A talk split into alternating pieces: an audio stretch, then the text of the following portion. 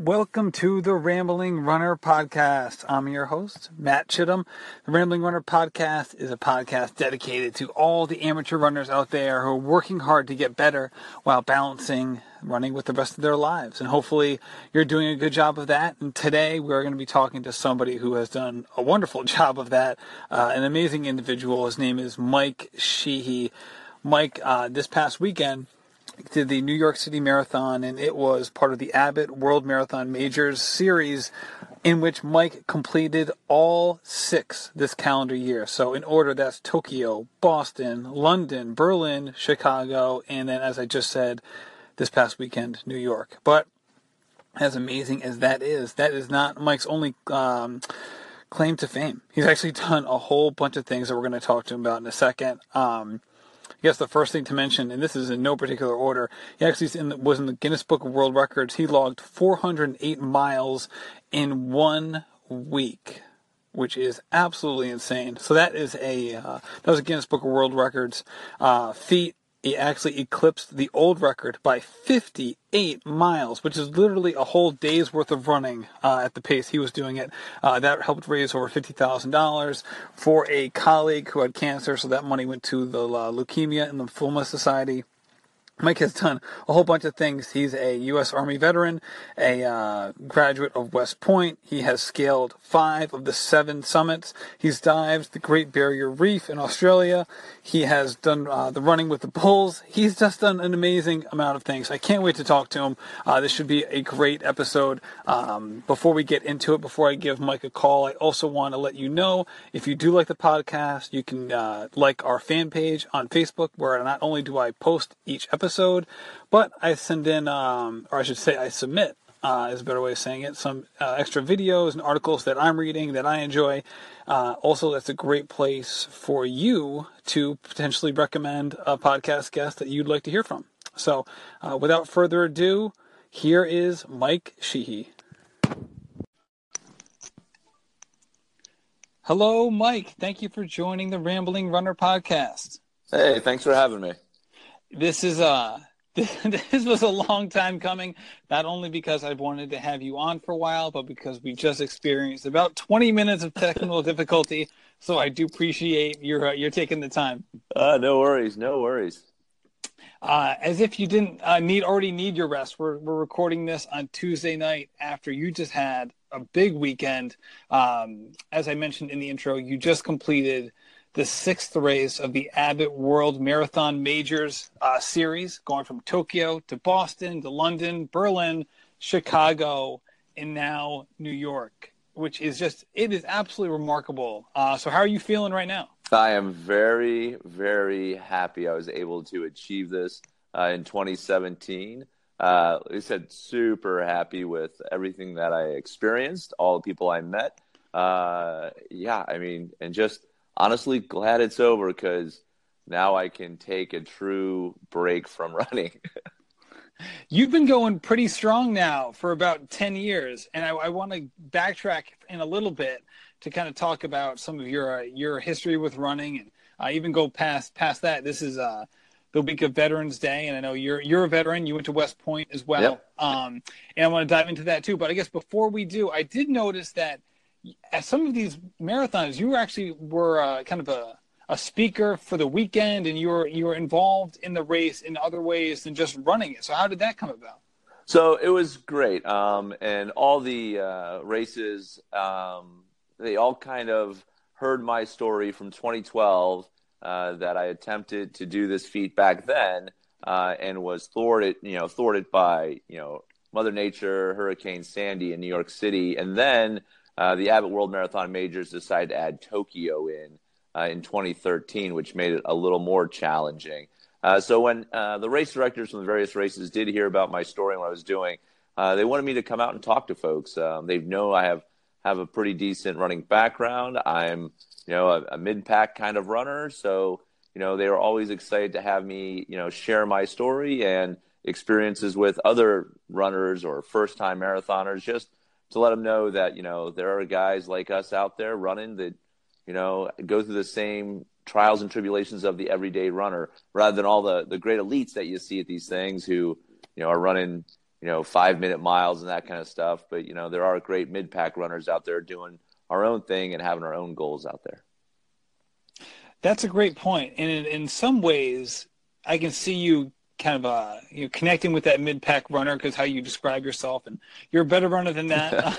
but I can see where you're coming from. But at the same time, you're doing something that's equally extraordinary as some of the elites are. So the runners that you were talking to at these uh, expos and things like that, how did they uh, how did they connect with you, your story, and what kind of impact did you have on some of these? Uh, so my story is just like everyone else. There's a, a challenge to get into all these races, and uh, someone asked me once what took me so long between 2012 and uh, 2017. Why five years? And the honest answer is it's hard to get into all the races in a calendar year. Um, like we talked about, I'm not a a 230 marathoner. I do have a little bit of speed in me, so I was able to qualify in for most of them. Uh, but then, you know, like everyone, London and Tokyo, I needed for you know the lotteries to, to help me out, and this year the, the two lotteries lined up for me. Um, so th- that's how I connect with a lot of folks. Is you know it's a little bit of luck. You know it's some talent, but a little bit of luck that uh, you get these races lined up in a calendar year, and then you hope things like Mother Nature don't happen or injury.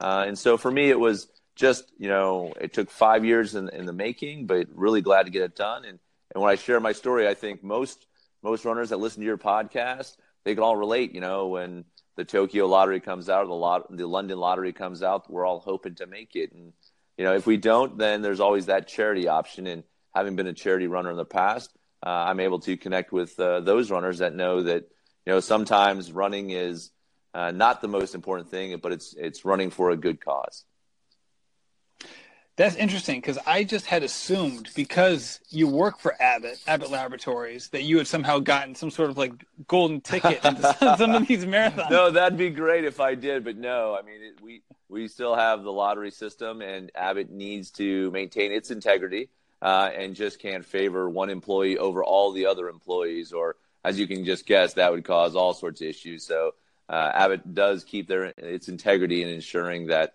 even with uh, their internal process of a lottery, uh, that they follow the, all the rules to make sure there's no favoritism.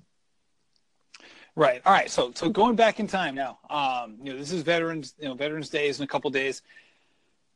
When you were younger, you decided to go to West Point. What what was the, uh, the impetus behind that decision, and how did that decision end up impacting your life? Uh, so it was pretty easy. My dad was in the army. He was uh, a full colonel in the army, uh, so he was a, a lifer. But really, all the fault blame if all the fault falls on my oldest brother who went to the Air Force Academy. Uh, as soon as he set the bar of going to the academy or the Air Force Academy, all of us wanted to, you know, one up him. And as we all know, West Point is better than the Air Force Academy. So, so uh, that was my my doing was going to uh, to West Point to serve our country uh, in the Army. And when you went when you went there, did you go in with certain goals in mind, both both short term and long term, especially given your family's background with the services? Yeah, so I mean, every West Point cadet will tell you their short term goal is to graduate. Uh, it's four years mm-hmm. that are really challenging, um, mentally, physically, and you know, on all those fronts. So you have to get through all that. So uh, I mean, that's your short term goal is to learn as much as you can to make yourself the best Army officer uh, that you can be, and then long term, uh, define your way through uh, the army and, and, find your place and how you can contribute to uh, defending, uh, you know, America and our freedoms. And for you, what did that entail? Uh, so I was an infantry officer. I served with the 10th Mountain Division, and then ultimately end up in the Special Operations community, serving as an officer in the First Ranger Regiment, or the First Battalion, 75th Ranger Regiment. Okay, so you were you were an Army yep. Ranger. So what was that like in terms of uh, going through the various you know challenges to become an Army? Uh, it was great. Uh, Ranger School was uh, very tough. Um, anyone who goes through it will attest to that. It's one of those uh, life changing experiences. You test your body uh, to its limits and then beyond. and for me, that was great graduating Ranger School with a lot of my classmates from West Point, but then ultimately being uh, or trying out for and then ultimately being selected uh, for the first Ranger Battalion was, was truly an honor. Um, and that was probably the best experience I had in my life serving with uh, those men for over two years. Now, when you go into um, and pardon my pardon my ignorance this. So when you when you're preparing to go, you go into Army Ranger School and and all the things that's going to entail physically, emotionally, and and uh, mentally.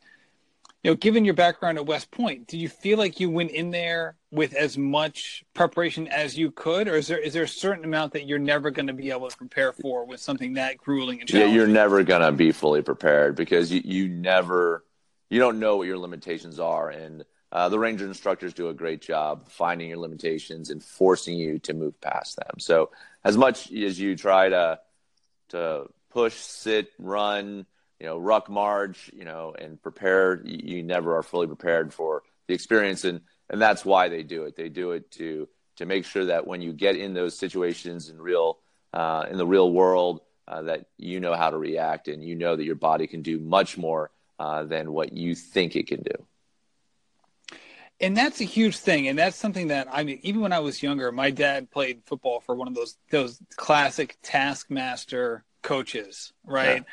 who you know who, you drilled you drilled you drilled you until um basically so you couldn't stand up anymore with that same sort of mantra in mind that you can do so much more than you think you can i remember my dad telling me that so many times when i was younger not because he was trying to instill it necessarily but it was just kind of retelling his story and I, you know, you hear that even now with ultra runner David Goggins, yep. um, who you might yep. be familiar with, um, you know, who says basically uh, the same thing in, in a, just in a different way. He says when you think you're when you think you're done, you're really only 40 percent of the way there. And with all of that being said, for you, even at, at that young age, what were some of the things that you had to do in your own head to kind of overcome those physical, mental, and emotional challenges? Well, that, that's a, that's a, that's a, I guess a whole book about that. I mean, I mean, I mean, there are just so many things that they, they pushed us through, but I mean, it, it is those, the simple things of understanding your body, uh, uh, understanding hypothermia, understanding when your body stops shivering, that that's not a good thing and how to, to push past that and get your body to, to keep functioning and working and remembering, you know, all your training and looking for those small you know indicators of what is those breaking points and how do you you mitigate them. And same thing with sleep deprivation right? And how, do you work through that and different goofy tips and tricks that you pick up along the way but sooner or later your body does succumb to sleep deprivation. And i know there's a ton of great ultra runners out there that talk about running for 72 hours straight.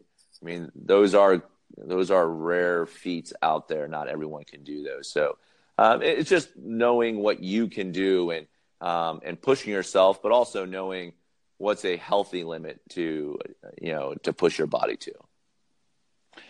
Well, Mike, you're one of those special ultra runners as well.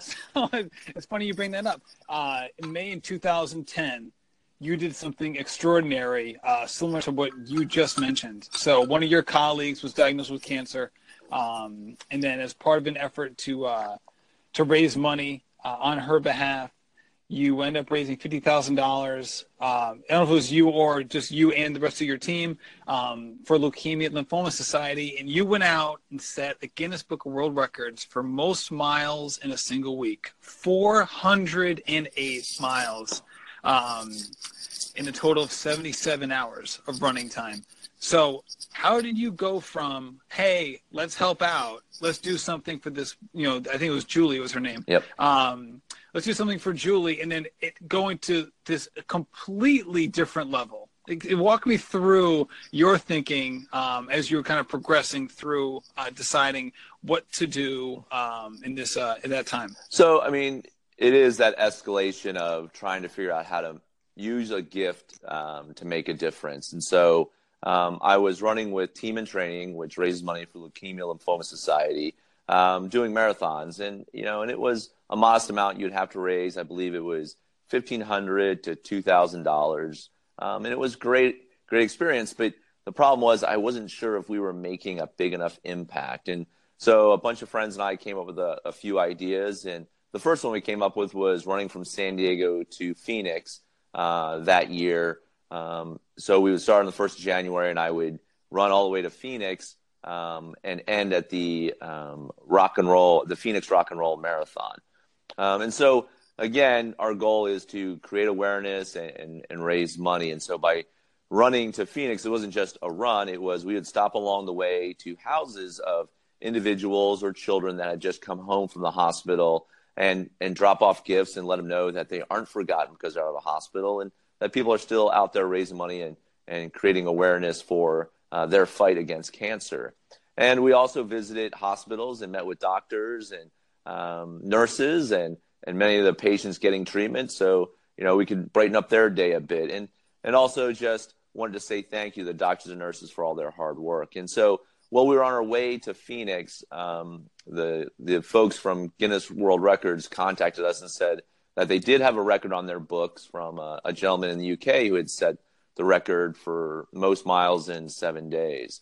Uh, and they asked us if we'd like to try to challenge that, but we'd have to do it in a different event. And so that's what the event you're talking about in May, we set out uh, using the last 13 miles of the San Diego Rock and Roll Marathon course uh, to set the record at, at 408. And again, everyone talks about the miles and the miles I'm proud of what I did that week.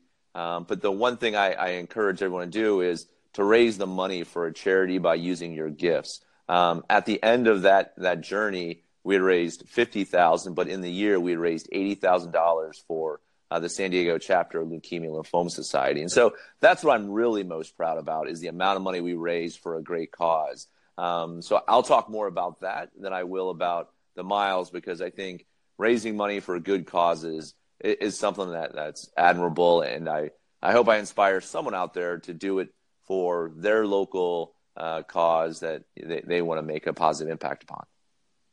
No, that's a great point. In my, uh, you know, this I do this podcast on the side. It's something I love to do, but my actual my actual job is I'm a major gift officer at Providence College, and my job is as a fundraiser is to bring in major gifts to the college. So I'm definitely aware of the philanthropic side, and especially when you're talking about trying to have impact on people's lives through philanthropy and through philanthropic work it really is uh, it really is wonderful work so thank you for everything you did um, then and since and with that being said so did you have these sort like this sort of uh, event in mind already when you know when your colleague was diagnosed and this was just kind of like all right now i was already planning on this or was it just something that that was like the turning point and you just took it from there? Absolutely not. There that was the furthest thing from my mind. Uh, the way it came about was uh, a bunch of coworkers wanted to do something for and uh, someone had found out about the Team in Training program and said you know if we raise the money mike will you run the miles? And, and that's how i started getting involved with Team in Training. And then as i got more and more involved with uh, the weekend runs with Team in Training going to various charity events with them I saw the difference they were making uh, on the world, especially the San Diego community, and it, it really inspired me. To, that's what I said to inspired me to think about how I could raise more money um, for them by using my gifts, and that's how the idea of running from San Diego to Phoenix surfaced, and then uh, during that journey, the Guinness World Record um, idea surfaced after they contacted us and had spawned. But yeah, going into 2010, there was no vision whatsoever of running two major events. It was all about just running a few marathons and ultra marathons that then turned into something really good. So when you were see most people who do Team in Training, it seems like there is this a dis, there is a disconnect between the impact they're trying to make and what they're currently doing. Some people may know someone who has cancer. I guess we all do. Yep. Um, but they're not necessarily visiting people who just came home from the hospital or visiting people in hospitals and you kind of took it to that level so when you had those kinds of conversations was it kind of obviously you must have gained a lot from it but they must have been wondering you know what's what, what's up with this guy? What's he doing? What is he doing? Uh, no i mean I, I i think i gained more than anyone else right? Because i got a chance to to meet the families the doctors and nurses uh, and something special we got to meet a lot of the scientists uh, especially out of Scripps. Um, there was a lot of research being done there, and it was a great treat to meet a lot of the uh, scientists behind the cancer research. And for them to explain to us how their research works and how you know one team is looking at bone cancers but as soon as they have a breakthrough you know they share it with the blood cancer teams or the testicular cancer groups but everyone learns from each other and it's a very uh, close group that as they have a breakthrough on one side, the other sides uh, try to use that. So it was very interesting for me to learn uh, from the scientists about that. And one of the things that um, I took away as a runner is how much failure those scientists go through. Uh, as runners, we we post on Instagram or Facebook when we have a bad run, and you know it happens occasionally to us. So we have a bad 20 mile or a bad you know speed workout. But these doctor, these scientists go into the office looking for a breakthrough every day and ultimately fail every day. I mean, they have setbacks. But the great thing is they get up the next day and go back into that lab and keep at it. So I admire them so much. And I try to take that into my running life that here are scientists trying to find cures for cancer. And ultimately, every day they're going to come up short. They might have inch ups, but they'll, they keep getting a little bit closer, but not the cure. So if they can do that, then gee, some runner who has a bad run on a random Tuesday definitely can get up on Wednesday and run, especially when you have the, the inspiration of those uh, those scientists out there looking to find those cures and, and everything they're doing. That makes a lot of sense. And yet at the same time, it's easy to say that when we're sitting here in the comfort of our living room, yeah. we're sitting on the couch and, you know, we're just kind of enjoying life. It's a whole nother thing to take that sort of cool and calculated rationality and apply it when you're out there suffering on a run and you you know you feel like your next step is going to be your last and you know all you want to do is just lie down or, or take yeah. a nap or or something like that. So when you are in the throes of you know so you're running more than 50 miles a day during that time. So when you're in the the, the very low points of that experience what were some of the things that helped you like specifically helped you kind of get through those moments to uh to either to either get to baseline or kind of get back up to like the, the running highs that can really propel you forward? So it's very simple. My team made a sign in on the way to phoenix they made a sign that said 500 miles is easier than chemo. Oh that's great. And, and so that's i mean that would honestly that that sign still sits in my house. I will always remember it. I will always have it. And it's true. Uh, I mean, having never had chemo, but sat with folks who have had uh, close friends that have gone through it. Um, yeah, I mean, running is you know no matter what the mileage is, you can stop, you can sit down, you can take a break, and get your breath. But man, when you have to get chemo, it's not that easy. So yeah, the sign 500 miles is easier than chemo. That that that gives me no excuses to to stop.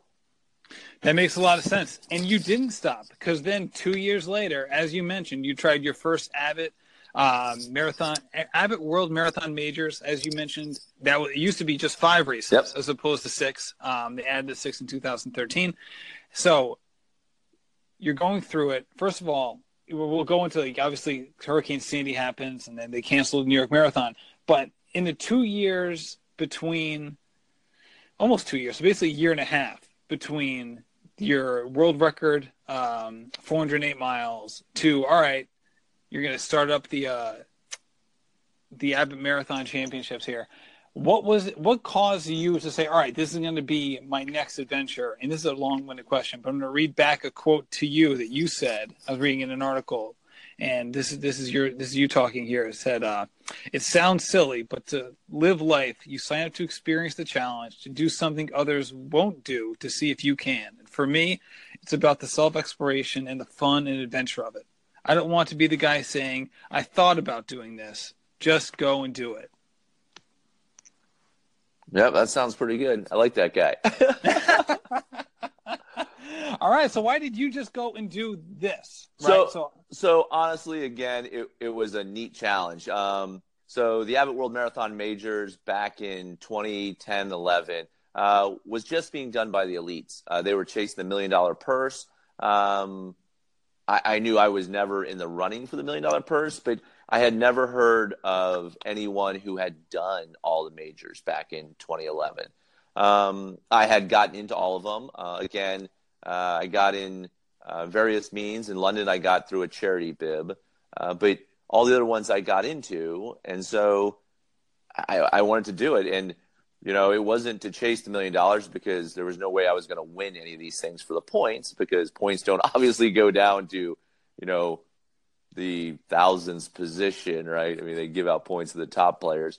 So, but I just wanted to do it. I wanted to kind of experience what the elites experienced in my own way, right? No one knew who I was. No one was inviting me to anything. And so it was, you know, me and uh, my mom would tag along to some of the races or friends would tag along. And, but, but that was it, you know? And so it was, it was a challenge for me to see if I could put them all together and, and, and experience what the elites experience in, in their year of racing. And given that you had already put together such an amazing feat for that 400, I'm assuming that it wasn't a test of like, can I actually run five marathons in a calendar year? Since you had done much more than that in in one week, was the was the major challenge just being able to to put in the kind of mileage over the course of an entire calendar year to sustain it? So I'm going to say something, and it's going to be a little embarrassing. I used the Abbott World Marathon majors that year as training runs because I was doing multiple ultras that year to include Western states. Uh, and so I was doing the big heavy mileage anyway. And so why not run some fun races and, and get the mileage I needed for those 150 mile races I was doing that year? So not to sound totally silly, I, I was I was using them as as training runs as well as like I said, taking my mom on trips and also uh, spending time with friends at different races. Oh my goodness, this is like shocking to me. I'm I am blown away. like I'm thinking about my seven mile run this morning, and I'm really reconsidering um, the amount of pride I take in it. anyway, so all right, so that that definitely puts a different perspective on it. But that kind of, I guess, jives with what I what I thought coming in was that, you know, because of your history, that the running marathon just getting through a marathon wouldn't be the biggest challenge in the world. Obviously, if you're running it for a PR, that's a completely different ball of wax. Yeah. So, for any of these, um, did, and even going to this, did you ever look at any of these Abbott marathons and say, "All right, this one is going to be more than a training one. This one's going to be. I'm going to try to make something something special out of this one."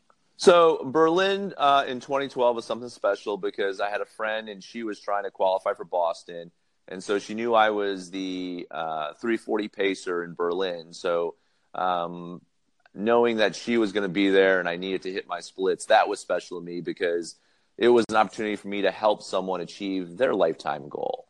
Um, and so by helping her, by being the pacer out there in Berlin and seeing her, you know, move past me at the last mile marker was great because I knew she was going to qualify for Boston. So that that was exciting for me. And then you know, seven days later, coming back and going sub three in Chicago was equally as nice because I knew I had the speed and the, and the legs in me because we all have, you know, those little goals in our heads. And, and a lot of us have, whether it's sub four or sub three, you, you just want to hit it. And going sub three is always a nice treat. And being able to do it seven days after pacing a friend to a Boston qualifier was really nice uh, experience for me in 2012. But looking at this year, this year was totally a different approach. This was all about the experience and not times. And it was really about getting to meet people, uh, learn about the races, and experience um, what I really didn't experience in 2012 because I was focused on uh, times and, and, helping some other folks out and that kind of stuff. So 2017 was a totally different approach than 2012. So, so New York gets postponed or canceled, I should yep. say. So that that stops the you don't you don't get to finish it. And I was watching a an interview you did, and obviously it was an emotional one. Um, but you know, you talked about how you talked to your mom afterwards, and she was like, "Hey, don't worry about it. You'll definitely be able to do it again." And then, uh, and then the next year she passed. Um, yep. So for you, I also don't want to get too much into that. You know, that's not my place. But did that play a part in wanting to to, to try this endeavor again? Uh, most definitely, hundred um, percent. I, mean, it it it was um, because my father had already passed, and so after my mom passed, you know, it was just uh, my brothers and me, and so it was it was something that I wanted to do to go back and and honor my mom, who was always my biggest advocate. Uh, my dad was a big fan, but we all know that moms play a special role uh, when we all have crazy dreams. And so for me, it was definitely something I wanted to go back and finish for my mom and, um, and, and to honor her. Uh, and what was great about New York, my brothers all felt the same way, and they all showed up to be there this weekend in New York City with me uh, to experience all the festivities, all the fun, uh, and and and all the, the tears, you know, at the end of joy for uh, for finally achieving something that you know uh, my mom definitely would have enjoyed being at this year. Yeah, I can imagine. Now, did any of them run with you during any of these races? Uh, so no, no, but uh, they none of them ran this year with me. But I have run either a marathon or an ultra marathon with each of them. Got it. Now, I have to ask a couple questions here, just about these races in particular, because especially when you go back to 2012, so you you do the you know the Berlin marathon, was it Berlin or London where you where you were the 340 pacer? Uh, Berlin. So, Berlin. so you're Berlin, and you come back a week later and do Chicago, and you run Yep. sub three. So for the sub three hour marathon, coming off, obviously you were had some, I would assume tired legs. So when you try to then go out and bust seven minute pace with those tired legs, what is that experience like in terms of like finding your way through the race and get- getting to getting to your goal pace and staying there and, and fighting through whatever you know nastiness your legs are feeling? So uh, I will be very honest. Races that are that close together are much easier than ones that are spaced out because it allows you to just keep them, you know, to train into them. And so running a 340 then a 255, a 340 is a great trainer for a 255. So I have to honestly give the Pacers at Chicago all the credit um, because I lined up with, um, you know, the 305 Pacer you know, and then as I got to, um, you know, about the seven, eight minute mile mark, I picked it up, chased down the three hour pacer, uh, rode off his shoulder or the team's shoulder uh, for quite a distance. And then when uh, I got somewhere on the on the south side of Chicago, I, I opened it up because I needed, I wanted to just chip away, and it, it turned out to be a really good day, and everything worked out. But again, as much as I'd love to steal a credit on being an outstanding pacer, uh, I have to give all the credit to the Chicago Marathon Pacer. And if you ever need to to trust a pacer, the Chicago Marathon Pacers are outstanding. They still are today. Um, but those those teams of pacers really helped me make sure I was able to move through my uh, my splits pretty evenly, and then uh, ultimately achieve the sub three. Yeah, that makes sense, especially if you're able to kind of like zone out and just Yep. let someone else kind of grab the wheel for you. Oh yeah, most definitely that helps on the mental side of it. All right, so I want to ask you a bunch of questions here. They're kind of like a, I don't know, kind of a speed round, I guess. Kind of quick questions. You don't have necessarily have to have quick answers, but um, someone who has a the extensive running background that you have, I'd love to hear some of what you have to say. I guess first of all is you talked a little bit about motivation earlier uh, during races and during some of these extreme challenges that you've done. But just from a day to day perspective, or whenever you're just kind of not feeling it, what motivates you, or who motivates you in your running? Uh, so uh, as a single guy, right? I live alone. uh, that that is the big question: is how you got the door. Um, and one of the things that um, my brother uh, always tells me is the next champion isn't waiting, right? He or she's not waiting, so you got to get out that door. Uh, if you want to skip, fine. No one's here. No one will know, right? If I skip a workout on a Tuesday, no one will know except for that person I'm racing against. They'll know because they'll have the extra step on me. So it's on me to get out that door because I have no one to blame but myself. And that's one of the things I love about um, distance running is it's all on us. Um, we can blame fuel, we can blame bad weather, we can make up excuses all day, but deep down inside, you know, it's us putting in those miles at those hard times. And so for me, I, I think my brother's saying, you know, the next champion, he or she's not waiting. So need to get out that door. So it's kind of trying to focus it back on yourself. It's kind of that extreme, um, extreme accountability. Yep. That makes a lot of sense. When's the last time you had a race where you went into it fully prepped and ran as absolutely as hard as you could? Oh, wow. I would say Tokyo. Tokyo this year was probably the one I was best prepped for. Um, and I went in and, and just, you know, was able to run it without a lot of pressure or, or a lot of distraction. And what was the time? Uh, 304. Oh, some flying. All right, so I see some of your running posts um, on social media, and the thing that always shocks me is the heart rate attached to your running. It's like insanely low for given the paces that you run. Um, so I so I have to ask: Does heart rate play a part in how you either judge your running or your workout plan, or is that just something that's you know your watch measures it, so you just take note of it? Uh, say it again. I missed the question. You, so for you, do you use heart rate as a met, as a metric when you're trying to plan your training? Like, oh that, yes, so yeah. People, okay. Yeah, it has heart rate has helped me a ton. Um, uh, where I learned it was uh, by you know studying a lot of the the great ultra runners out there, Scott Jurek and those guys. Uh, you know they use that heart rate to help you manage the hills.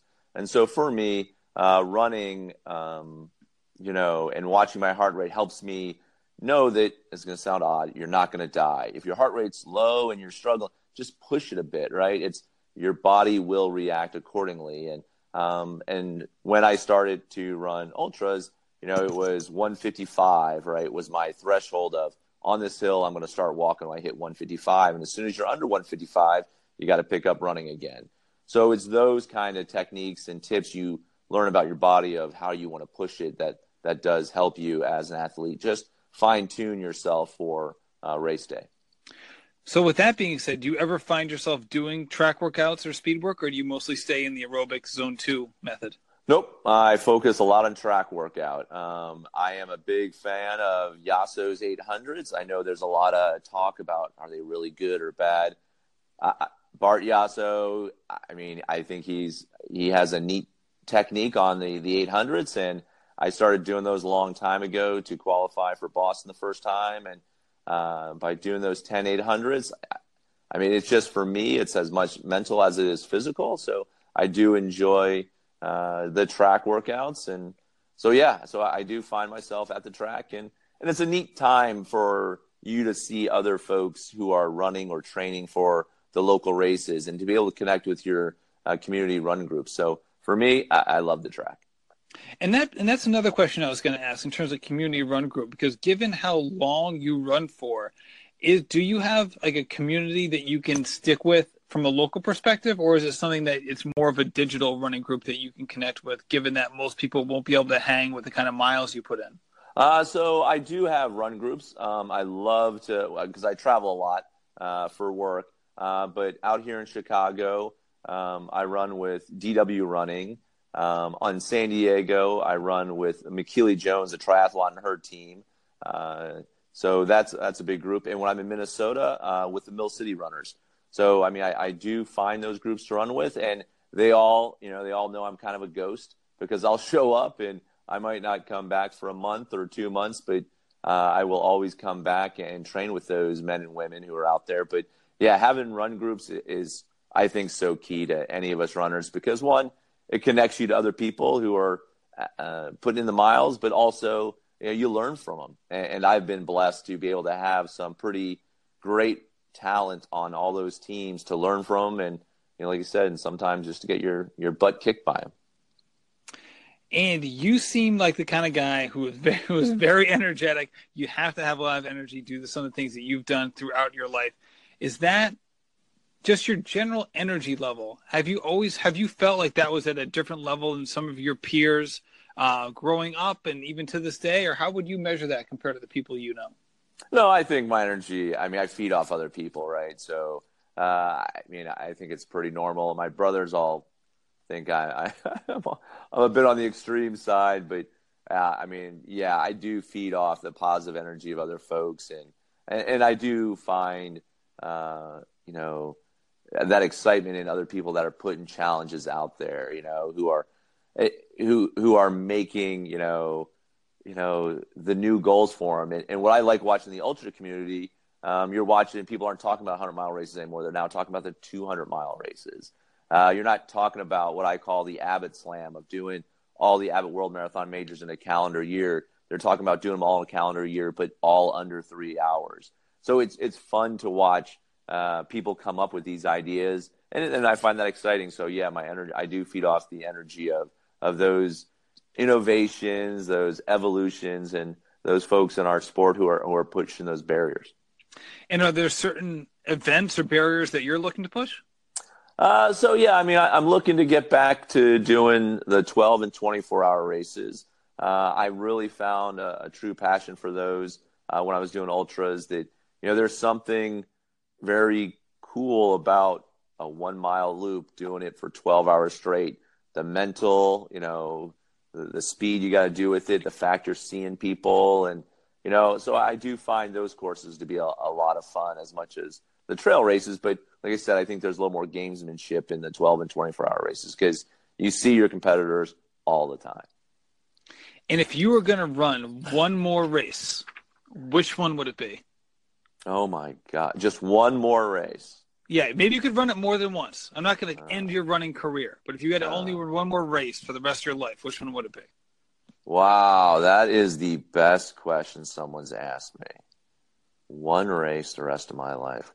Well, I, I, uh, yeah, it would. I would say UTMB. Oh, that, that, okay. Yeah, that that just because it's so challenging, cuts through so many countries, international field. I mean, it's a true ultra. They have great aid stations. I mean, different than what we have in the U.S., but definitely UTMB. Oh, what a good one! That's a great one. All right, so I got a. So in 2015, Fortune magazine rated you number 21. Um, so this is great. So in 2015, 27 million people worked at Fortune top 500 companies. Yep. 55 were profiled for their bravery, kindness, kindness, and selflessness in changing people's lives. Out of those 27 million people, you were I guess put number 21 on that list for those categories, which is Mike, that really is amazing. And I, I, know you're not, you, you've gone out of your way to try to be humble on this podcast, but let me just do it for you. That really is amazing. So, for somebody who is trying to make an impact either at a micro level or a macro level, what's some advice that you would give to somebody who looks at their life and says, you know what, I can be more, I can do more. I'm just not sure how or where to begin. Uh, you have a gift. Everyone has a gift. Um, use your gift you know what your gift is. Uh, there might be voices around you uh, that are telling you you can't do anything with it. Ignore them. Use your gift and do something positive with it. Uh, whether it's like you said at the micro level in your community, uh, in your building, um, in your neighborhood, use your gift to do good. Uh, and like I said, your gift can be anything. I, I am not a gifted runner, as my brothers say. I have the gift to endure pain and push through it. Um, and I just translate that into running long distances. Um, but there are gifted artists out there, musicians, uh, teachers, you know, uh, all sorts of walks of life, athletic talents. Use any of your gift um, to make a difference in one person's life, and you know, go for it, right? And ignore those voices around you because there's all sorts of doubters around you. And that was the one of the favorite things about uh, the Guinness World Record for me was there was a sports reporter in, in San Diego who, when he first met me, goes, "I hate to break it to you, but you're not going to make it past Wednesday." He says, "I've seen a lot of runners. I know runners. You just don't have the build for it." And it was great, and he was so cool that he came back every day. And when I finished it, he goes, "You beat the odds. You beat. You impressed me." And, and so those there are negative folks out there, but they're they're just not maybe intentionally being negative, but they have seen other people do it. And if you don't look the shape or the build or or have the approach or mannerisms, it's not a wrong thing, but go prove it. Go make a difference. So my answer, long-winded answer to your, your question is you have a gift, use it to make a difference on the world, even if the world is just one person. Mike, this has been great. Thank you. Thank you so much for taking the time. I will say, if anyone wants to follow you like I do on Instagram, your handle is Mike WMM. Um, thank you for everything you do. Is there anything you want to say before we get going? Nope. Keep keep using your gifts and having fun. And like I said, uh, I'm always out here to, to chat with anybody about running or anything fun. So yeah, hit me up and we can uh, talk or we can go for a run. Sounds great, Mike. Thank you so much. Thanks, man. Bye.